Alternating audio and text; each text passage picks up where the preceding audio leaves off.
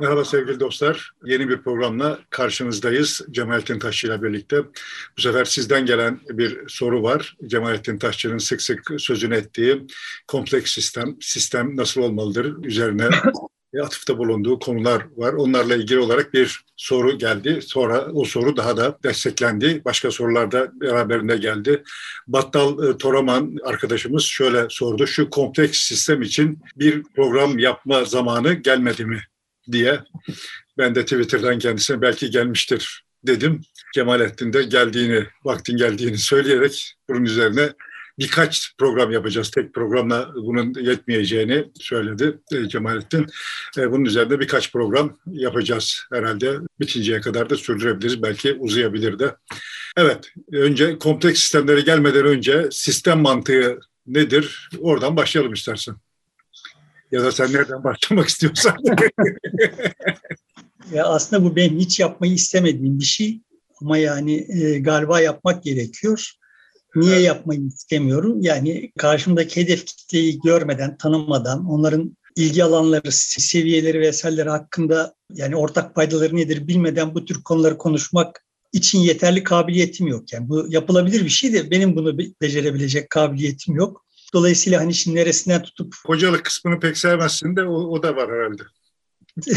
bu, bu durumda hocalık iyice, iyice kötü.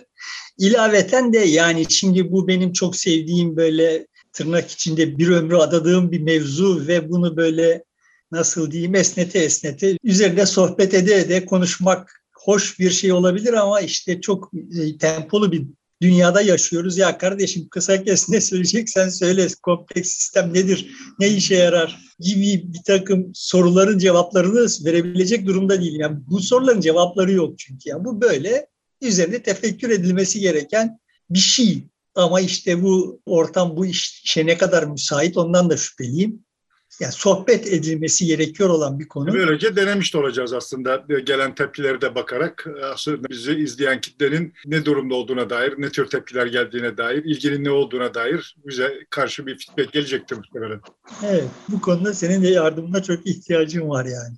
Şimdi bir kere hani sistem science'ın te- temeline inmeye kalkarsak çok uzar olay. Biz hani doğrudan komplekslikle başlayalım. Çünkü hani o arkasındaki şey yeri geldikçe gönderme yaparız da tarihe yeri geldikçe gönderme yaparız da ama yani komplekslik kendi başına sistem nosyonu vesaire hakkında böyle çok da konuşulmamış olduğu halde kavranabilir ve anlatılabilir bir şey yani. Nedir yani komplekslik? Komplekslik çok kabaca söyleyecek olursak tabiatın bir karakteristiği, bir özelliğidir. Yani alemin bir özelliğidir. Genel olarak da bizim 17. yüzyıldan itibaren ağır ağır inşa ettiğimiz daha ağırlık olarak Batı alemini inşa ettiği bilimsel metodolojiye direniyor olan, onunla kavranmakta zorlanılan bir attributu, bir karakteristiği, bir özelliği yani alim. Tabii olarak da son dönem itibariyle baktığımız zaman da kompleksiti bu alemin bu özelliğini incelemek üzere geliştirilmiş teorinin de adı. Gevşek bir teori bu teori. Gevşek derken bir eksiklik veya bir zaaftan söz etmiyorum. Aksine bir belki de gücü teorini. Gevşek derken neyi kastediyorum? Sınırları falan böyle çok net değil. Her şey bir tarafından işin içine girebilir. Her teoriye bir şekilde bu teoriye eklemlenebilir gibi bir durum var. Bunun iki temel sebebi var. Birincisi sahiden bizim alışkanlıklarımız. Yani şimdi bu genel olarak bilimsel metodolojinin, geleneksel alışılmış bilimsel metodolojinin baş edemediği bir hal olarak formüle ediliyor ama aslında burada temel sıkıntı bence bilimsel metodolojiyi fazla daraltmış olmamızdan kaynaklanıyor. Yani aslında yine biz normal bilimin yapması gerektiğini yaptığı aleme soru soruyoruz şimdiki durumda da. Ama bu soruların şu formata sahip olması, cevaplarında şu formata sahip olması gerektiği gibi bir böyle sebepsiz takıntımız vardı. O takıntıya direniyor yani hal. Yoksa normal bir Günlük hayatta olayları anlamak için son derece basit e, olmasını isteriz. Mümkünse de siyah ya da beyaz gibi yani çok net bize anlatırsın. Aradaki gri renkler ya da başka renklerden hoşlanmayız. Akademik çalışmalar da genellikle sınıflandırarak, biçimlendirerek herhalde bu çalışmalarını sürdürüyor. Sen daha ondan da karmaşık bir şey söylüyorsun bize şimdi. Ha biz yine bir sınıflandırma yapmak, yine ölçümler yapmak filan zorundayız. Komplekslikle ilgileniyor iken de, komplekslik teorisi de bu işi yapıyor iken de yine böyle yapıyor. Ama çok temel bir şeyden söz edeyim. Yani şimdi kompleks sistemler başlığı altında veya değil. Birçok durumda komplekslik lafı edilmeden de kompleks sistemler başlığı altındaki konular incelenebiliyor. Şimdi bu konuları inceliyor olan insanlar kitaplar yazıyorlar, popüler bilim kitapları yazıyorlar ve ben hemen hepsinde aynı şeyi görüyorum başlıyorlar alemin nasıl bizim varsayımlarımızın alıştığımız varsayımların dışında olduğuna dair böyle bir 150 sayfa yazıyorlar. Ee, şehvetle ağızlarını doldurarak hakikaten heyecan içinde okuyorsun. Sonra birdenbire peki bütün bu bilgi ne işe yarar? Ra geliyor. Yani ne işe yarar dediğimiz zaman mesela buradan nasıl para kazanırız? Bununla nasıl politika yaparız? Bununla aile hayatımızı nasıl düzenleriz? Bununla filan gibi yerlere geliyor. Yani o bilgiyi bir işe yaratma ihtiyacı var bu dönemin insanlarında. Halbuki bilim yapısal olarak ürettiği bilgi işe yarar ama bilimi yaparken bu bilgi ne işe yarar diye sormazsın. Yani bilim bir merakın ürünüdür. O işe yarama halini de bilimin bir parçası durumuna getirdiğimiğimiz için bilim işe yarar bilgi üretecek gibi bir takıntımız var. Bilime yanlış bir bakış açımız var yani. yani o yüzden dediğin doğru bilim insanlarına da bize nasıl para kazandıracaksınız diye bakmaya başlıyoruz bir süre sonra. Evet yani sonuçta tablo bilimden kaynak yani bizim bilimimizin daha doğrusu bilim diye bildiğimiz şeyin yetersizliğinden kaynaklanmıyor. O bilimi bizim daraltmış olmamızdan kaynaklanıyor. O daraltılmış şey evet bu alemin kompleksliğiyle baş etmekte başarısız oldu.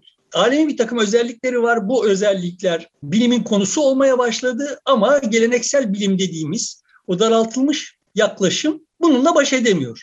Dolayısıyla şimdi bu dışarıda kalmış olan alemin bu özellikleri ni incelemek için gerçekleştirilmiş olan faaliyetlerin tamamına bir komplekslik teorisi diyoruz. Bu da işte böyle gevşek bir teori. Bu gevşekliğin bir sebebi daha olduğunu düşünüyorum. Şimdi bir yığın nüans var mevzunun içinde. Alemde bir yığın nüans var. Dolayısıyla incelediğin zaman da bir yığın nüans var. Ve şimdi ama bu bilim aleminde de bir star sistemi, bir yıldız sistemi giderek popüler oldu. Herkes yıldız olmak için işte bir kavram icat etmek, bir terim icat etmek, bir şey bir eşik, eşiğin kendisiyle tarif edilmesini sağlamak derdinde. Dolayısıyla o nüanslara böyle absürt absürt isimler verip ayrı sanki farklı bir sektörmüş komplekslik teorisinin içinde farklı bir sektörmüş gibi yapmak derdinde bir yandan da bu da işi çok karıştırıyor. Dolayısıyla gevşeklik biraz da buradan kaynaklanıyor diye düşünüyorum. Ama ana hatları itibariyle işte bu teori nedir? Bize ne fayda sağlar, ne işe yarara yine gelmiş olduk gibi görünüyor. Öyle değil. Yani bir hangi pratik problemi çözmek de bir işe yarar değil. Ama Dünyada nerede dururuz? Nerede durursak daha sağlıklı bir perspektife sahip olabiliriz. Daha çok, daha geniş bir şeyi görürüz filan. Bunu anlatmaya dilim döndüğünce çalışacağım yani. Tabii olarak kendi dönüşüm itibariyle anlatacağım. Yani bunu sözünü etsem de etmesem de yani izleyenler bilsinler ki ben o işte geleneksel bilimin içinde şekillenmiş birisiyim. Ama genç yaşlarda sahiden de o, onun yetersiz kaldığı bir şeyler olduğunu düşünmeye başladım. Başlangıç itibariyle işte benim bildiğim bilim, bilimsel metodoloji genişleyecek, daha çok bilgi üretecek ve o yetersiz kaldığı alanları da kapatacak diye düşündüm. Ama bir yandan da sanki metodolojik bir eksiklik var diye de hissettim. Sonrasında da işte ağır ağır oradan ya meğersem o metotla biz bu problemi anlayamazmışız noktasına geldim. Ama net toplamda olup biten şey şundan ibaret. Bir anlama işi. Birincisi buradan bir iş, bir fayda sağlamak gibi bir dert derdim yok. Kimseye kısa vadede bir fayda sağlayacağını da zannetmiyorum ama bir duruş sağlama imkanı var. İkincisi zaten bu duruş öyle veya böyle toplumun hücrelerine bu son 20 yılda ağırlıklı olarak belki son 30 yılda nüfuz etti. Yani adı komplekslik olsa da olmasa da bugünün insanları, bugünün gençleri bizim gençliğimize kıyasla alemin daha kompleks bir şey olduğunu Yok. tırnak içinde biliyorlar. Yani onlara bu komplekslik diye anlatılmadı ama öyle oldu ki tarih yazımından sosyolojiye yani sosyal sistemlerin yönetimine vesaireye kadar her alana bu bir biçimde nüfuz etti. Bundan sonra daha derin bir biçimde nüfuz edecek gibi görünüyor. Yani bizim geleneksel bilimsel metodoloji dediğimiz şey nasıl bizim nesillerimize nüfuz etmiş idiyse bu komplekslikte zaten şu anda hali hazırda topluma nüfuz ediyor. Nasıl oluyor da oluyor? Çünkü sistem kompleks. Dünya kompleks. kompleks sistemlerde böyle şeyler olur. Bizim normal geleneksel bilimsel metodu, metodolojimizde bu olamaz. Aradaki fark burada. Çünkü bizim bilimsel metodolojimiz mekanik bir dünya tasavvuruna sahiptir iradenin. Bunu kastetmesi gerekiyor. Sonra bu kastettiği şeyi gerçekleştirmek için uygun bir mekanizma üretmesi gerekiyor. Falanca bilmem neler derneği gibi bir dernek kurması veya işte bir akademi kurması sonra filan yani böyle şeyler gerekiyor. Bizim geleneksel bakış açımıza göre öyle değil mi? Yani bilimsel olduğunu iddia eden insanlar dünyaya baktıkları zaman otomatik olarak böyle bakıyorlar. Bir iş, bir problem varsa bu problemi çözmek için önce bir bunu kasteden bir özne inşa edilmesi gerekir kadar. Kendisine bir amaç olarak bu verilmiş olarak. Sonra bunun uygun bir mekanizma yani eğer eğitimse uygun bir müfredat vesaire üretmesi, sonra bu müfredatı öğretecek öğretmenleri yetiştirmesi, sonra işte filan gibi böyle bunun neydi bu bilimsel yaklaşım. Şimdi bilimsel yaklaşımla biliyoruz ki bunlar böyle olmadan da olabiliyorlar kendiliğinden. Toplumun hücrelerine nüfuz edebiliyorlar. Kompleks sistemler dediğimiz sistemlerin en temel özelliklerinden bir tanesi kendiliğinden örgütlenme.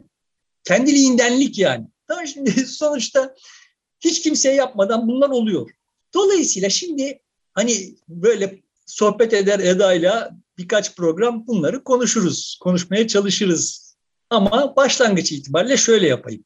Şimdi bizim gençliğimizde mesela e, işte bu sağ sol kavgası işte bıyığı şöyle olan ya da şu kıyafeti giymiş olan insana ters bakıyorduk. İşte ya da başörtülü olanla karşı karşıya gelmiş oluyorduk ya da başörtülü olan mine tekle karşıya karşıya gelmiş oluyordu.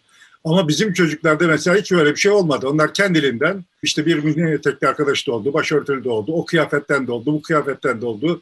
Hiç onların düşüncelerine, kıyafetlerine, davranışlarına ön yargıyla yaklaşmadan pekala dostluk kurabildiler.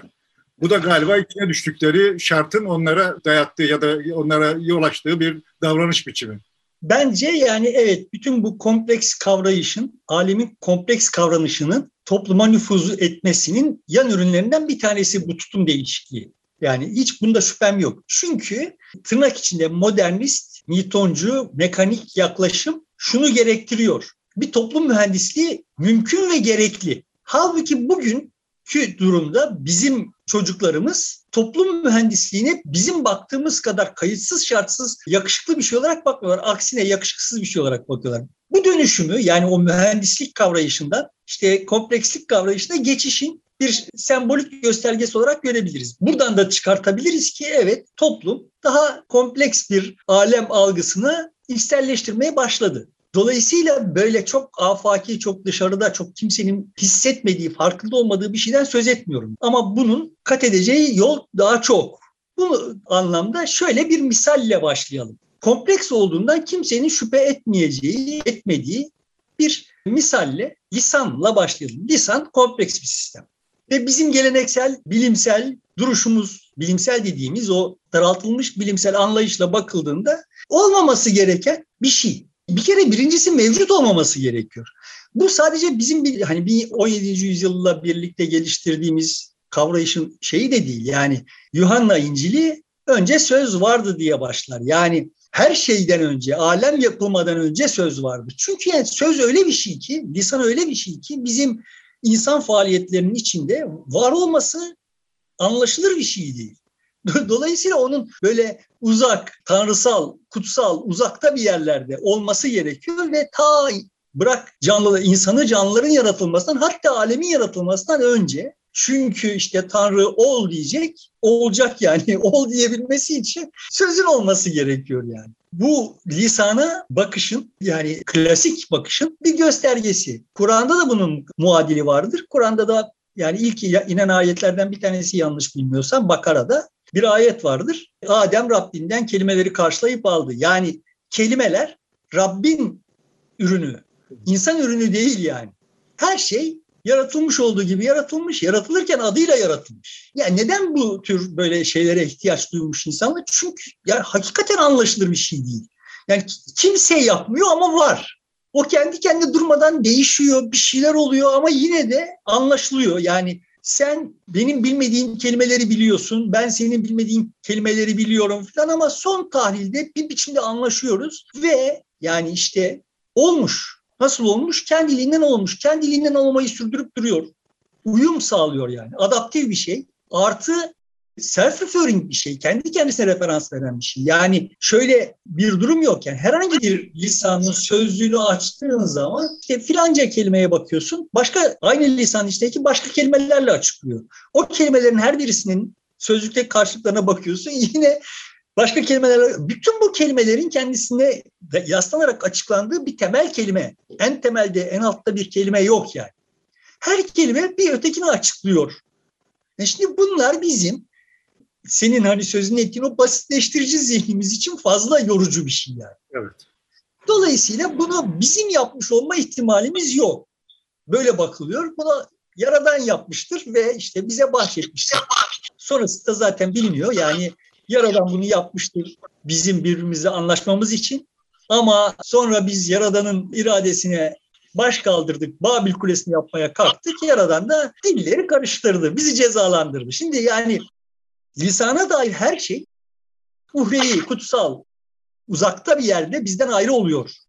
Halbuki biz bugün biliyoruz ki lisan insanoğlunun yaptığı bir şey ve insanoğlunun yaptığı en dayanıklı şey. Nasim Nikolas Taleb'in tabirle söyleyecek olursak eğer en antifragile, en anti kırılgan şey. yani orasından burasından taarruz edip duruyoruz ama yani o böyle e, çiçeklene çiçeklene gelişerek gelişe gidiyor yani. Kendi yolunu açıyor, yürüyor. Yani ne yaparsak yapalım onu tahrip edemiyoruz. Yani ya, konuşmayarak yok edebiliyoruz. Belli bir lisanı konuşmayarak yok edebiliyoruz. Ama onun dışında lisan, her lisan kendisi böyle çiçeklenerek gelişmeyi sürdürüyor. Şimdi bu bizim geleneksel kavrayışımızda anlaşılabilir bir şey değildi. Neden değildi? Birçok sebeple değildi. Birincisi işte bir yapıcısı yok, bir tasarım yok, bir planı yok. Bu çizgisel değil. Yani işte şuradan şuraya şu sebeple gitti filan diye o sebepleri tahlil etmen, analiz etmen şeyleri yok. Sayısız redundancy var içinde. Yani bu kadar çok uzun kelimelere ihtiyaç yok söz temsili. Daha kısa permütasyonları var harfleri. Onları kullanmamışız da işte mütebadiyen diye bir kelime uydurulmuş. Halbuki yani diyelim ki met diye bir kelime yok. Yani tek hecelik çok daha ekonomik bir şey. Niye bu olmuyor da böyle oluyor olaylar? Filan yani işte bunlar bizim geleneksel kavrayışımızda o açıklanamaz şeyler. Şimdi bu lisan mevzuna biraz renk getireyim. Foucault 1960'ların ortasında Kelimeler ve Şehirler diye bir kitap yazdı ve bu kitabı yazarken bir Çin ansiklopedisi, Borges'in bir metninde geçen bir Çin ansiklopedisinden söz etti. Oradan itibaren de bu Çin ansiklopedisi bütün popüler kültürü kat etti. Yani defalarca insanlar bunu alıntıladılar, üzerine tartıştılar. Bu Çin ansiklopedisine göre, Borges'in iddiasına göre, bu Çin ansiklopedisine göre canlılar şöyle tasnif ediliyorlar. A. İmparatora ait olanlar. B. Mumyalanmış olanlar. C. Evcilleştirilmiş olanlar. D. Süt domuzları. E. Deniz kızları. F. Masalsı yaratıklar. G. Başıboş köpekler. H. Bu sınıflamaya girenler. I. Deli gibi çırpınanlar. J. Sayılamayacak kadar çok olanlar. K. Deve tüyünden ince bir fırçayla resmedilenler. L. Vesaire. M. Biraz önce sürahi kıranlar. N. Uzaktan sinek gibi görünenler. Şimdi Foucault bu sınıflandırmanın bizim kavrayışımızı oluşturan bütün unsurları berhava ettiğini Dolayısıyla bizim bunu kavrayamaz olduğumuzu iddia eden bir tuğlayı bir kitap yazdı yani. Evet aslında bu bizi çok fazla zorluyor. Yani bu tasnif bizim bütün tasnif sistemleri hakkında bildiğimiz her şeyi fazla zorluyor. Ama aynı zamanda şunu da sağlıyor düşünenler için. Yani bizim tasnif sistemimiz ne kadar güvenilir ve yani işte bir, bir şeyi nasıl dışarıda bırakıyor. Nasıl düzleştiriyor aslında engebeli olan bir araziyi nasıl düzleştiriyor? Bu düzleşmeyle neleri kaybediyoruz? Üzerine konuşmak için, düşünmek için çok elverişli bir sınıflandırma. Şu me- mesele şu. Aslında bu sınıflandırma uydurma. Yani böyle bir sınıflandırmanın yapıldığı bir Çin ansiklopedisi yok. Bunu Borges uydurmuş ve egzotik bir alana yani Batı alemi için öteki olan, uzak olan, Çin'e atarak bunu aslında Batı aleminin kendisinin düşünce biçiminde meseleleri nasıl düzleştirmiş olduğunun düşünülmesini sağlamış. Sıkıntı şurada. Ya sıkıntı demeyeyim. Yani benim, benim açımdan metni asıl cazip kılan ve burada söz etmemiz gerektiren mesele şu. Bu metnin içinde geçtiği metni, ya ben bu sınıflandırmanın Bores'in sınıflandırması olduğunu öğrendim ve zannettim ki sahiden de böyle bir içten var. yani bir dönem böyle yaşadım. Yani. Sonra birileri beni uyardı. Yok lan öyle bir şey. Bu Bores'in uydurması diye. Ha tamam Bores'tir uydurmuştur. Bak ama ne güzel uydurmuş diye yaşadım bir dönem ama sonra şeytan dürttü. Yani bu bu sınıflandırma nerede geçiyor? Ve internet kullanımı yaygınlaşana kadar da bulamadım yani. Sonra bulduğumda da yani 1990'ların sonlarında metni buldum. Metin John Wilkins'in analitik lisanı diye bir metin. Şöyle başlıyor metin. John Wilkins'in işte Britannica'nın son versiyonunda John Wilkins maddesi kaldırılmış. Halbuki John Wilkins önemli bir adamdı. İşte Royal Society'nin bu işte bilim ilk bilim derneğinin ilk sekreteriydi ve onun şöyle bir lisan önerisi vardı diyor. Ama şimdi ben alıştık ya Çin ansiklopedisinde uydurmuş. Bunları da uydurmuştur diye okuyorum yani. Ama çok gerçekten kontrastı ortaya koyan bir misal. Yani John Wilkins'in önerisi nasıl bir şey? Şöyle bir şey. Diyor ki mesela alemi 40 ayrı kategoriye bölüyor. Bu 40 ayrı kategorinin her birisi iki harfli ve işte şeyle başlayan, sessizle başlayıp sessizle biten iki harfli bir heceyle başlıyor. Diyelim ki işte D, D ve E'den oluşan D hecesi elemanları ra karşı geliyor.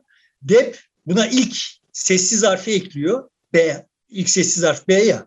D'ye B'yi ekliyor. Dep ilk eleman, ilk unsur yani. İlk unsur ne? Ateş. İşte bu B'ye ilk sesliyi ekliyor. Deba. Deba ateşin bir özelliği olarak alev. Tamam şimdi böyle bir sistem geliştirmiş.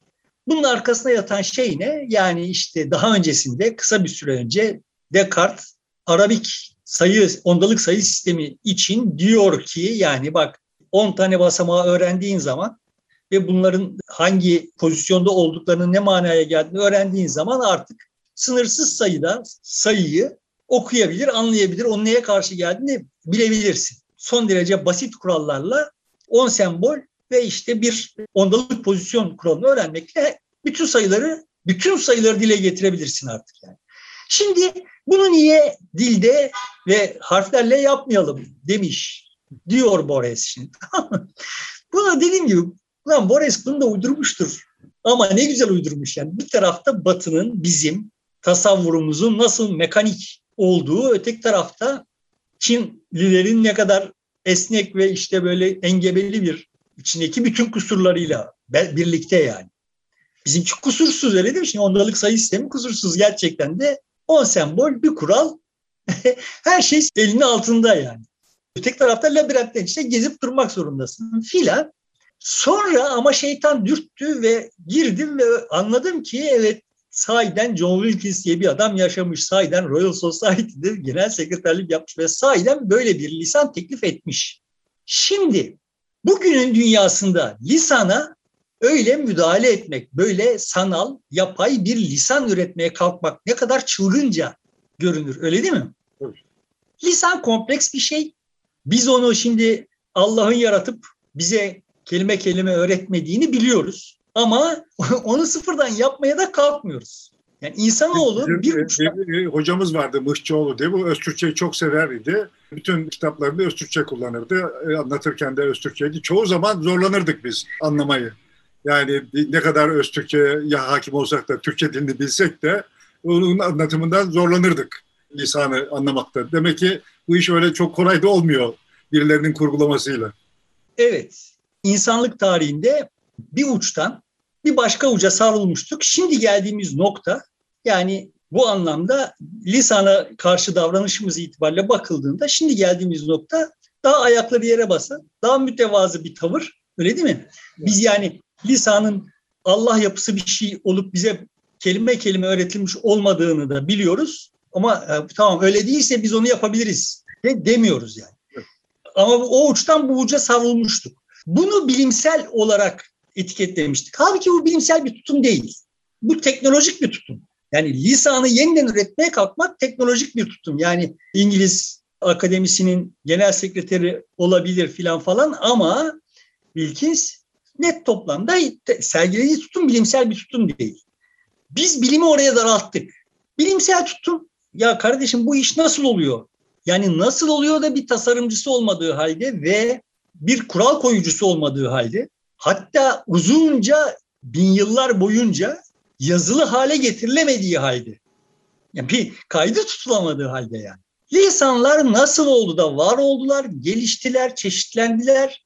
Bunu anlamaya çalışmak bilimsel bir tutum. Dolayısıyla şimdi hani böyle bizim bilimsel bilim anlayışımızın sınırlarını zorlayan şeylerden filan söz ediliyor. Kompleksite budur, komplekslik budur deniyor birçok yerde. Öyle değil yani bizim bilim anlayışımızın genişlemesi gerekiyordu ve komplekslik bu bilim anlayışımızın yani lüzumsuz yere daraltılmıştı. Aslında bilim anlayışımız başında böyleydi. Yani nasıl oluyor da altın bakırdan farklı diye bakıyor idik yani. Ama işte birileri bakırdan altın yapmaya kalktı. O bilimsel bir şey değil. Bilimsel olan bu neden farklı ve bu ne işe yarar? Yani hangi şartlarda nasıl davranır manasına, bu hangi şartlarda nasıl davranır manasına. Dolayısıyla evet sonrasında elektriği transfer etmek için bakırın ehven olduğuna karar verdik. Onu kullandık bir teknoloji ürettik ama yani bakırı sen, altın olacaksın diye zorlamak başka bir şey. Bizim arada bir dönem bilim başlığı altında yaptığımız bir zorbalık var. Yani tabiata yaptığımız bir zorbalık. Bu zorbalık alemin kompleks karakterini anlamak için bilimi yetersiz kılmıştı.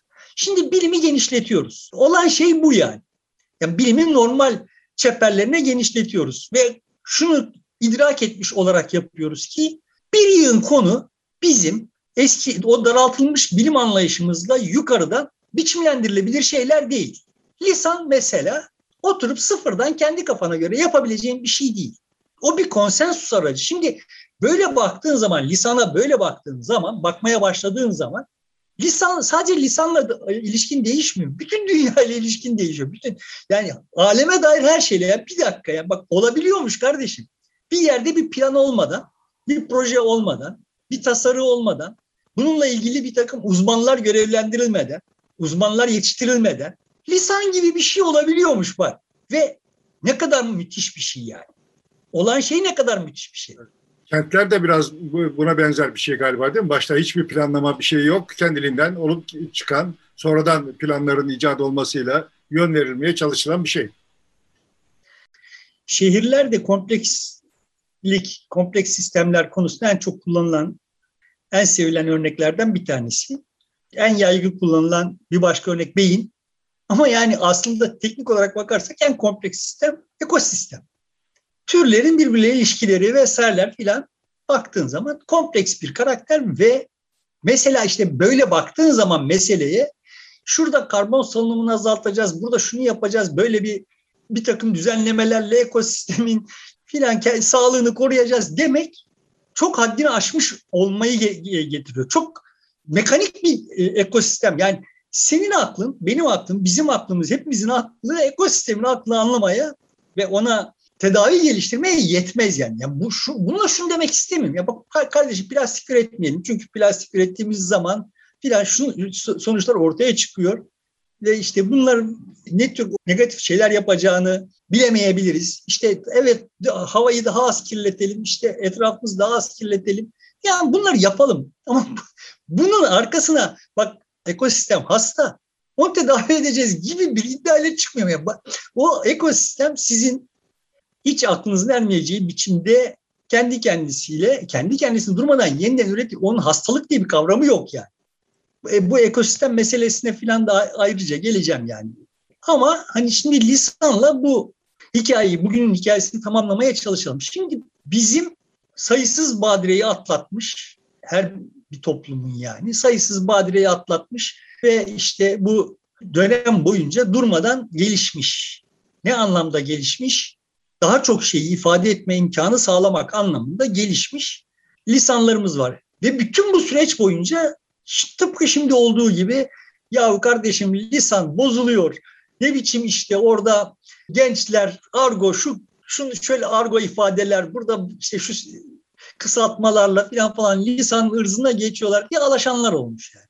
Şimdi tam da işaret etmeye çalıştığım şey bu. Ben benim böyle muhtelif konularda çok tırnak içinde çok sağcı falan e, görünebilecek tutumlarımı yadırgayanlar olabilir. Yani aslında sağcı değilim ben. Yani hayatımın herhangi bir döneminde sağcılık ne manaya geliyorsa o yani aslında zaten buradaki bu tutum da sağcılık ya. Bak çünkü sağcılık orada muhafazakarca davranmayı gerektiriyor ve sağcılar yani muhafazakar olanlarla solcular yani kardeşim lisan bizim yapabileceğimiz bir şeydir, koruyabileceğimiz bir şeydir diyenlerin ortaklaştığı bir yer var. Gençlerin argo konuşmasının bir takım kısaltmalarda bulması ama önüne geçelim. İki tarafın da olaya bakışında tutum alırken gösterdikleri şey aynı. Benim bakış açım şu ya bak bu lisan bizimle kıyaslanmayacak kadar cahil insanların, bizimle kıyaslanmayacak kadar sorumsuz insanların kendi kendiliğinden yaptıkları bir şey ve bunca bin yıl dayanmış. Ya bu şimdi sizin haddinize mi bunun bozulmaktan korunmasınız düşünmek. Derdim bu yaş. Ya bunları düşünmeyin kardeşim. Bunlara kafa yormayın. Yani lisan buradan çıkarsa çıkar.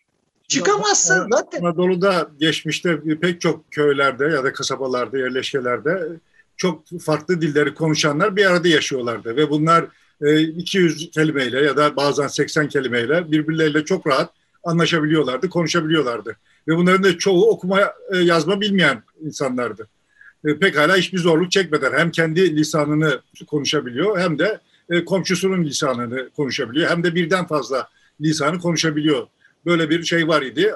Anadolu arındıktan sonra mesela tek lisana düştü pek çok yer.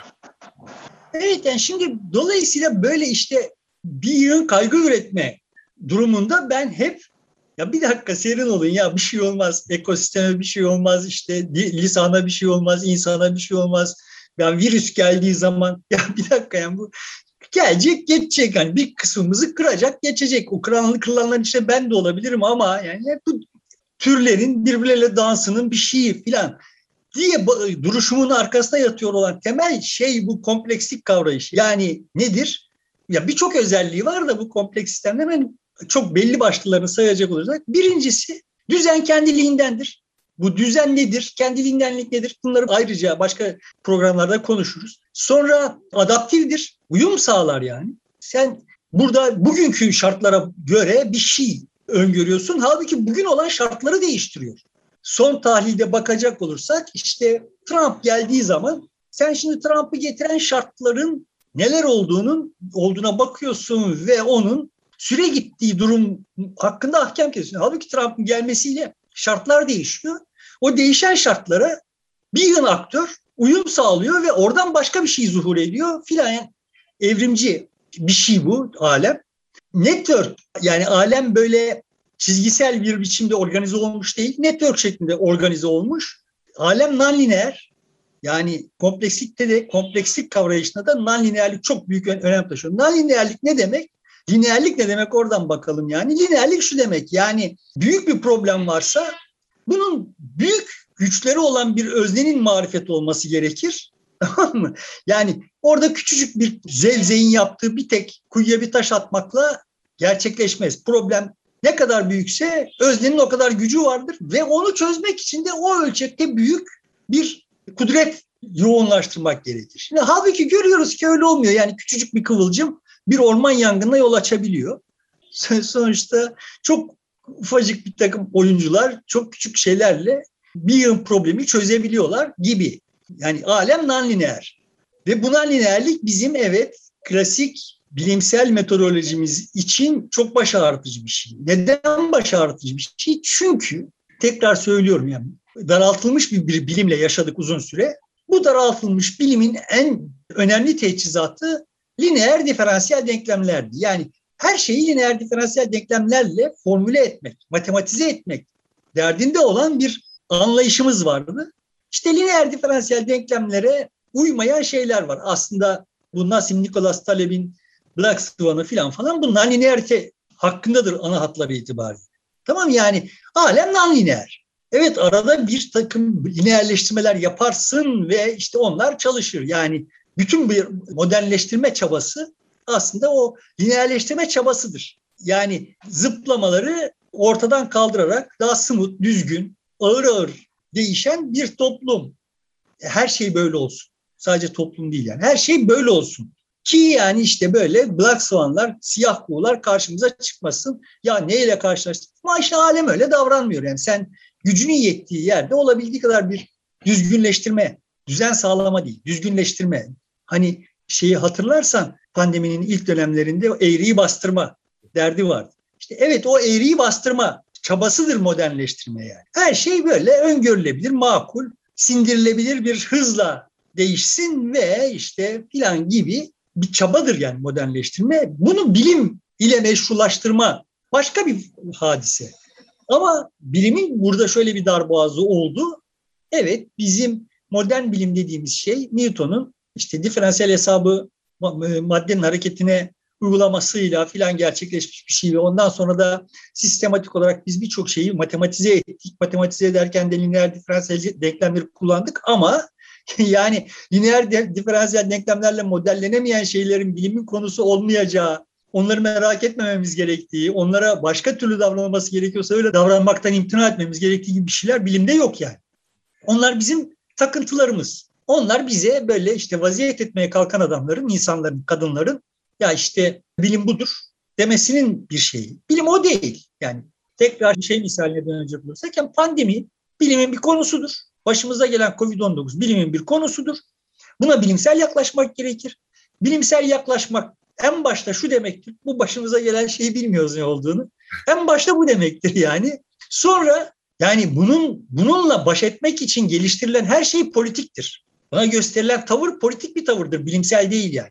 Burada sıkıntı bilim insanlarının o politik tavırlara bilimi payanda etmelerinden kaynaklanıyor. Bilim insanlarının bilime saygısında olmamasından kaynaklanıyor.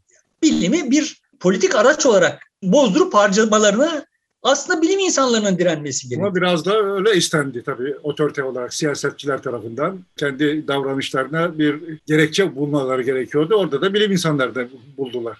İşte bilim insanlarının bu oyuna gelmemesi gerekiyordu. İşin öteki tarafında da politikacıların buna bir böyle dayanak aramasına ihtiyaç yoktu. Ya bu bizim başımıza geldi ve bilmediğimiz bir şey kardeşim. Yani aşırı tedbir alacağız. Tamam aşırı tedbir alacağız. Biz böyle öngördük ve yani işte bunun sonrasında faturayı ödemeye yanaşmıyor isem politikacı olarak zaten politika yapma. Oyunu böyle biçimsiz hale getirdik. Neden oldu? Çünkü alem kompleks. Yani böyle orası bilimsel, burası politik, burası bilmem ne diye ayır, ayıramıyorsun. Yani çünkü bütün bunlar bir network'ün parçaları ve her birisindeki bir şey diğerini etkiliyor. Şimdi bu olaya da komplekslik gözüyle baktığımız zaman aynı şey, aynı kompleksliği görüyoruz. Görüyoruz ki birileri ben bilim insanıyım, ötekiler ben politikacıyım deyip böyle kendi steril alanlarında tutum alamıyorlar. Bunları, bunlar birbirle etkileşim içindeler. Ve bunlar bizim başımızı derde sokuyor. Sokacak da. Çünkü işte yani biz insanız, kompleks bir alemin kompleks bir ürünüyüz. Kompleks bir ürün olarak kompleks ilişkilerimiz var ve böyle baktığımız zaman nereye müdahale etmemiz mantıklıdır, nereye müdahale edilebilir, nereye edilemez konusunda komplekslik yaklaşımı, komplekslik bilgisi diyeyim bize biraz daha serin kanlı bir referans sağlayabilir. Bu yüzden sıklıkla kompleksliği dile getirmek zorunda kalıyorum. Yani çünkü açıklamak zorunda kalıyorum. Yani kardeşim burada bu politikalara niye itiraz ediyorum? Bunu açıklamak zorunda kaldığımda yani bunun dayanağı işte benim aleme kompleks bir şey olarak bakıyor olmamdan kaynaklanıyor filan. Bunun hikayesini böyle işte birkaç bölüm halinde konuşalım. Şimdilik buraya kadar anlattıklarımda anlaşılmaz bir şey var mı? Buna biraz da dinleyenlerden gelecek tepkilere bakarak yol alacağız. Benim anlayıp anlamamış olmamın çok da şeysi yok. Karşılığı anlaşılıyor doğal olarak. Hayır yani benim esas derdim şuydu. Yani bak kardeşim komplekslik bir kavrayıştan ibarettir. Sana bir politika ya da bir mekanizma meseleleri çözmek için bir araç, enstrüman falan sağlamaz yani. Komplekslik bir, bir duruş sağlayabilir, bir bir perspektif sağlayabilir. Buradan dünyaya baktığın zaman da dünya başka türlü görünür yani. Bu lisan meselesinden filan bunu anlatabildim mi bilmiyorum yani. Çünkü derdim şuydu. Bak insanlık lisan üzerinden aleme böyle baktı. Sonra öteki tarafa savruldu. Şöyle baktı. yani oturup masa başında lisan yapılabilir diye baktı. Bunun misalleri sadece Wilkins değil yani. Bunun başka misalleri de var. Umberto Eco Avrupa Medeniyetinde Kusursuz Hiyerarşi diye bir kitabı var. Orada bunun tarihini güzelce anlatıyor. İnsanlık bir zaman bizim gençliğimizde, yani bizim çocukluğumuza kadar diyelim, aleme böyle baktı yani. Her şey yapılabilir. Yani ben insan olarak, insan aklıyla oturup masa başında lisanda dizayn edebilirim yani. Şimdi, Şimdi otomobili bu, dizayn edip yapabiliyorsa, fabrikada üretebiliyorsa demek ki her bir şeyi yapabilirim e, duygusu yerleşmiştir. Doğaldır yani biraz da.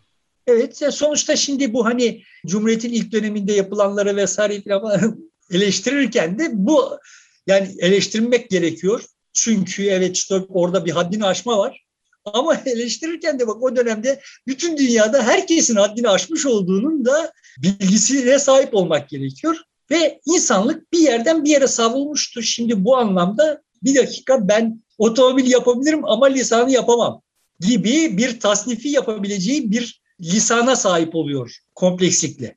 Yani neyi yapabilirim neyi yapamamı Şimdi ama Suudi Arabistan'da Muhammed Bin Selman bir şehir yapmaya niyetlendi.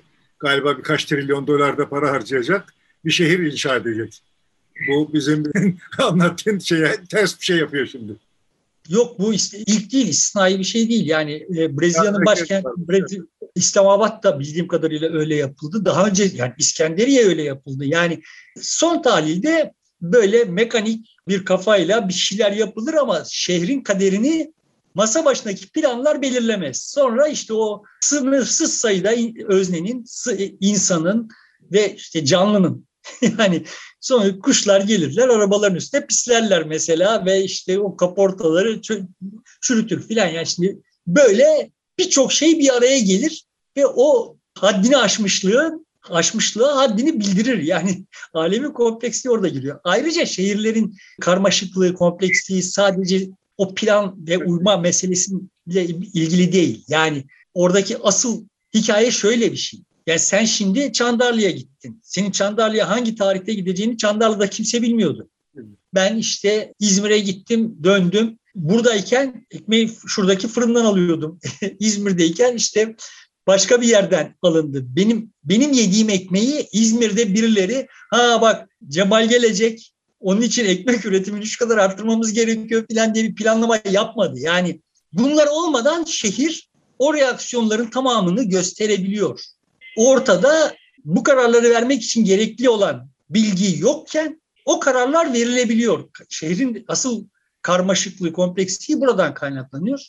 Bunun da teferruatına gireriz. Peki, burada bitiriyoruz o zaman. İlk programı. Burada bitiriyoruz. Peki sevgili dostlar burada bitiriyoruz. Battal Toraman'ın teklifi üzerine gerçekleştirdiğimiz bu dizi birkaç bölümde devam edecek. Sistemi tartışmaya, kompleks tartışmaya devam edeceğiz. Şimdilik hoşçakalın.